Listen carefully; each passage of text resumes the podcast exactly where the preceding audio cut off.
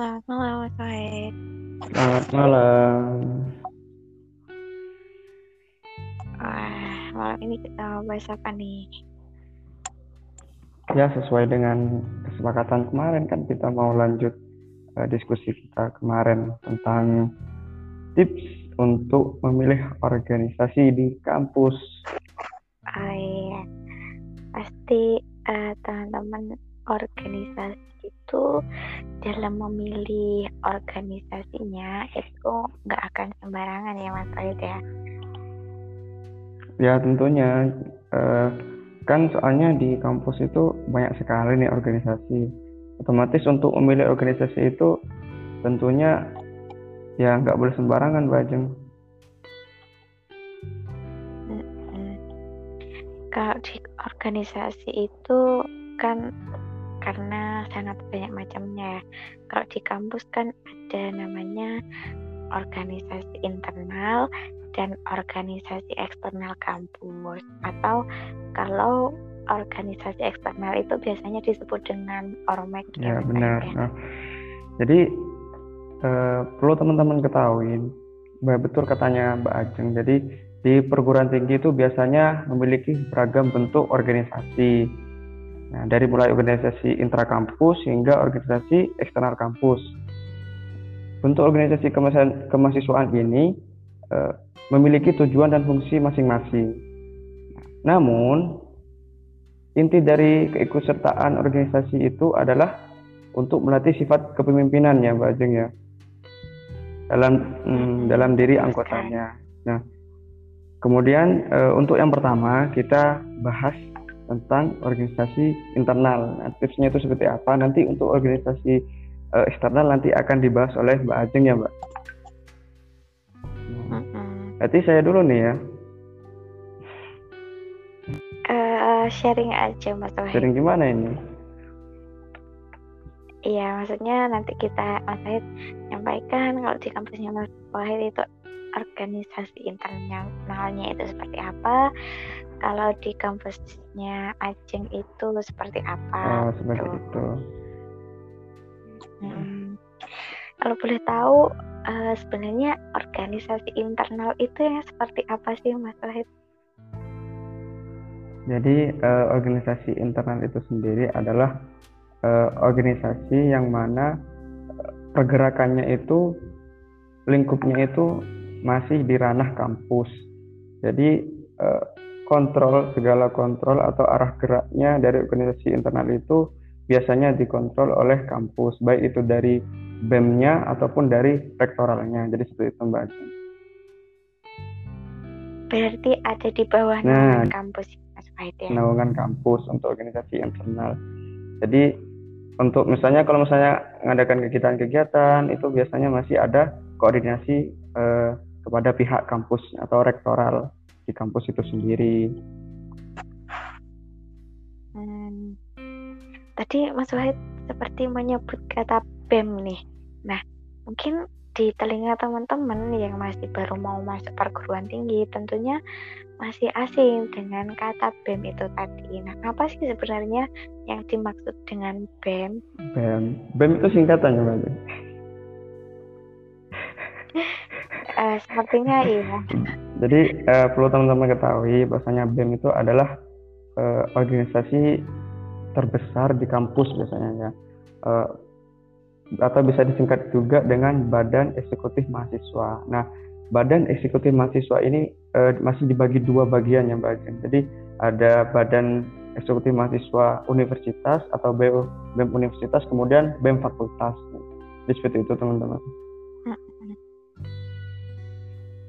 Terus di bawahnya BEM ini masih ada lagi ya Mas ya. Ada yang namanya Himpunan Mahasiswa Prodi atau jurusan. Iya betul.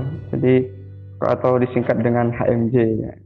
Misalnya teman-teman ada singkatan kayak gitu atau Himapro ya misalnya yang terkenal terkenal itu.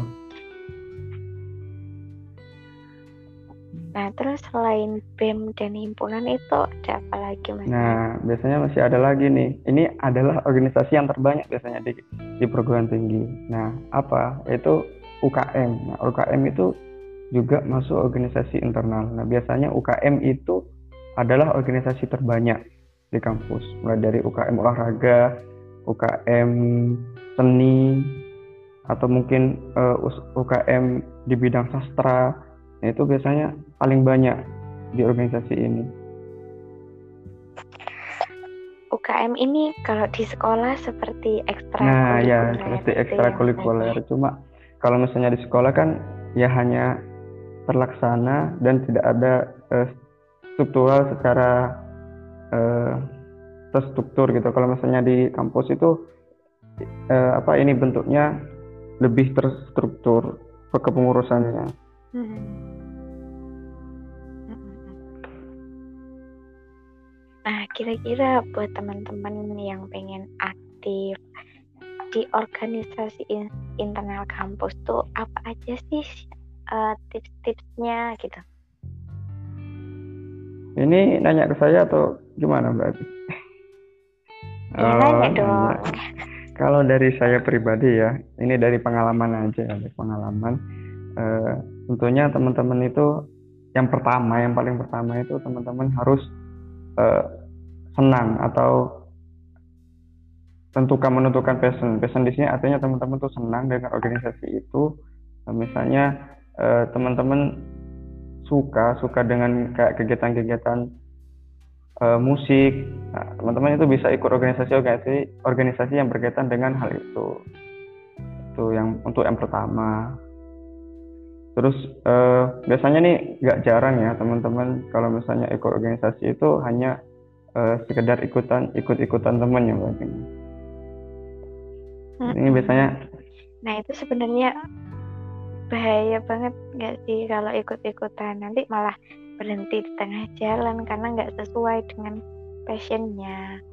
Ya jelas jelas sekali kalau misalnya uh, mahasiswa nih mahasiswa yang ingin ikut organisasi kemudian dia tuh hanya sekedar ikut-ikutan teman. Nah ketika entah itu di pertengahan jalan uh, biasanya ada titik jenuhnya gitu. Misalnya ada titik jenuhnya atau ada titik bosan terhadap organisasi itu. Karena ya itu tadi hanya ikut-ikutan saja. Dia tuh nggak tahu apa dari tujuan organisasi itu dia dapat apa dari organisasi itu. Sehingga mungkin uh, nyampe pertengahan ya akan keluar gitu di organisasi itu. Jadi nggak nggak ada gunanya juga kan. Jadi mending kalau misalnya mau ikut organisasi ya benar-benar uh, yakin bahwasanya ingin ingin mengembangkan uh, dirinya di organisasi itu dan sesuai dengan ya tadi keinginannya sesuai dengan kemampuannya sesuai dengan passionnya. Jadi ketika uh, organisasi itu berjalan nah jadi nggak uh, cepet nggak cepet jenuh gitu. karena karena kalau kita ikut organisasi sesuai passion itu kan kita uh, bisa enjoy di dalamnya ya Mas Wahid ya. Jadi mengikuti alur sesuai dengan karena kita suka gitu dari awal emang udah suka nggak terpaksa atau karena ikut-ikutan. Iya benar sekali Mbak Kalau menurut Mbak apa sih? Nah selain uh, kalau menurut aku sendiri sih ya itu tadi sih. Yang pertama uh, cari potensi yang ada pada diri kita. Nah, terus setelah kita tahu kecenderungan kita itu suka ke mana, di bidang apa, nah baru kita kenali, kenali organisasi-organisasi yang ada di internal kampus itu seperti apa. Mereka itu hmm, isinya ngapain aja, sesuai nggak dengan passion kita. Nah, baru kalau sudah tahu, baru udah kita ikut join ke dalamnya. Hmm. Gitu. Itu untuk organisasi internal ya Mbak Ajeng? Hmm. Pastinya kalau untuk organisasi eksternal pastinya beda ya untuk cara memilihnya. Hmm, nah, soalnya juga arah geraknya juga berbeda ya. Kira-kira ma ma hmm, macam-macam organisasi eksternal itu apa aja ya Mbak? Ah, nggak uh, apa-apa nih disebutkan ya karena nanti takut gimana nggak, ya? Nggak usah disebutkan aja, disebutkan kayak semacam uh, organisasi eksternal ini arah geraknya tuh lebih ke mana gitu. Jadi mereka tuh uh, oh iya, iya betul. Kalau organisasi eksternal itu karena kan e, mereka berbeda dengan organisasi internal. Nah, kalau organisasi eksternal itu kan mereka tidak berada di bawah naungan kampus. Jadi, mereka itu memiliki ideologi-ideologi yang sangat banyak sekali tentunya.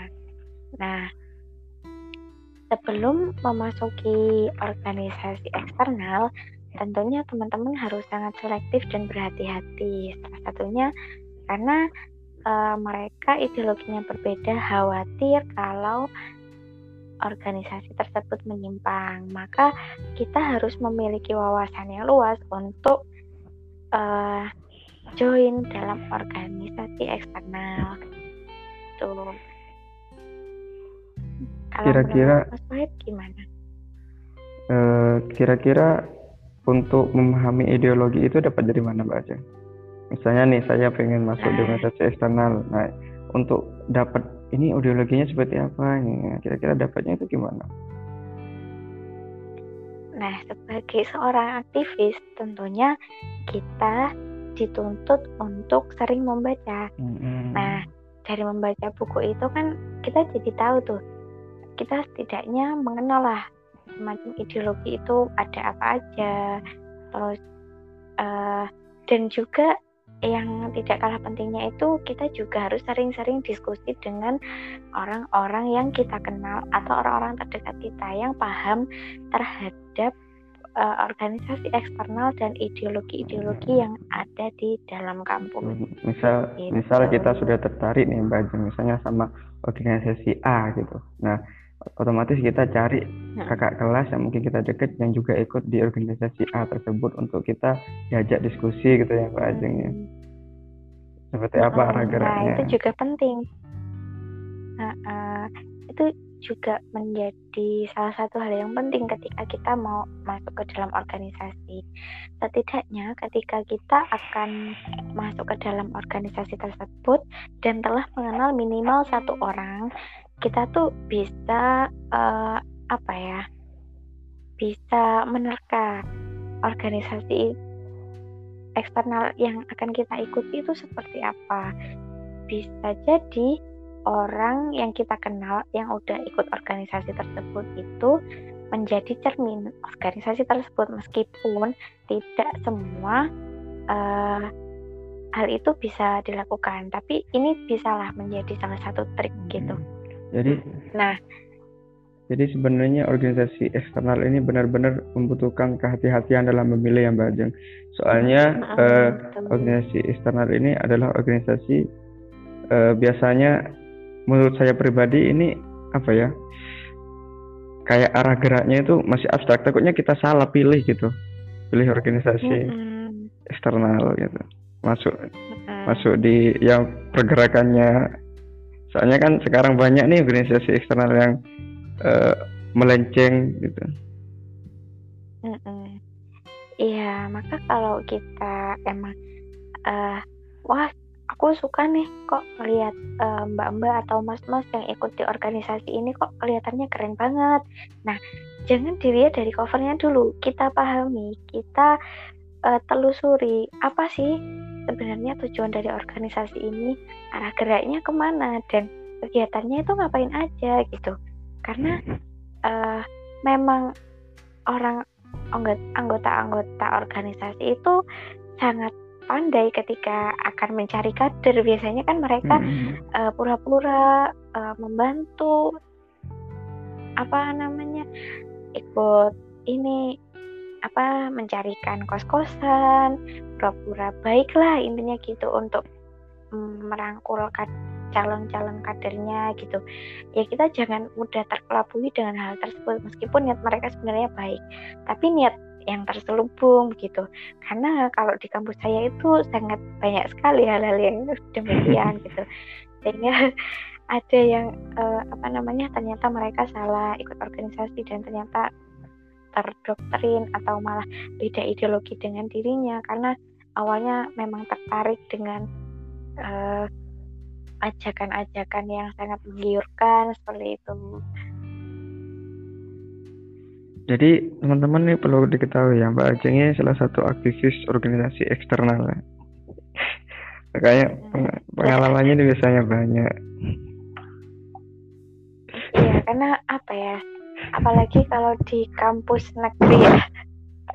kalau di kampus negeri itu kan uh, kami itu bersinggungan dengan banyak organisasi eksternal bahkan uh, organisasi eksternal itu kadang uh, dibawa ke dalam kampus sehingga organisasi eksternal juga ikut uh, apa ya bahasanya ya terkontaminasi atau menjadi salah satu alat untuk mencari kader-kader di organisasi eksternal. Nah, ini hmm, menurut saya agak gimana ya? gimana menurut Mas Wahid nih? Ya, jadi sebenarnya kesimpulannya itu bagi kalian yang minat ya, yang minat di uh, mungkin di organisasi eksternal. Jadi itu tadi katanya Mbak Ajeng. Jadi harus benar-benar memahami ideologi dari organisasi itu sendiri. Soalnya organisasi eksternal ini adalah uh, menurut saya pribadi itu adalah organisasi yang paling ekstrim ya bergeraknya. ekstrim, ekstrim. Jadi uh, benar harus tahu ideologinya arah geraknya itu ke mana dan tentu uh, tidak melanggar organisasi yang nggak melanggar hukum maupun agama yang wajib. Betul betul. Jadi itu ya teman-teman. Kalau misalnya untuk memilih organisasi internal ya sebenarnya ini yang paling mudah kalau organisasi internal ini biasanya. Uh, kalau di dalam organisasi itu karena kita bertemu banyak orang pasti kan kita dibenturkan dengan pemikiran-pemikiran, terus permasalahan-permasalahan dalam organisasi tersebut. Nah, sebenarnya gimana sih uh, keadaan organisasi? Apakah kita hanya ya udah ikut-ikutan aja organisasi tanpa uh, peduli dengan permasalahan organisasi? Mungkin kita perlu membahas itu untuk selanjutnya ya, Mas. Boleh, boleh, Permasalahan-permasalahan organisasi gitu. Ya, tentu. Otomatis uh, dalam organisasi itu nggak berjalan secara mulus ya mbak ya. Mulus. Uh. Pastinya ada uh, permasalahan-permasalahan di dalam organisasi itu. Uh. Oke, okay, gimana sharing malam ini? ya mudah-mudahan dengan uh, sharing kita malam ini, malam hari ini teman-teman bisa uh, terbantukan ya bagi yang pengen menjadi aktivis-aktivis kampus nih ya mudah-mudahan bisa terbantu dengan sering kita malam hari ini. Begitu ya mbak? Betul betul. Oke. Mungkin dicukupkan saja ya mas Wahid ya? Iya baik dicukupkan. Oke terima kasih. Selamat malam. Oke selamat malam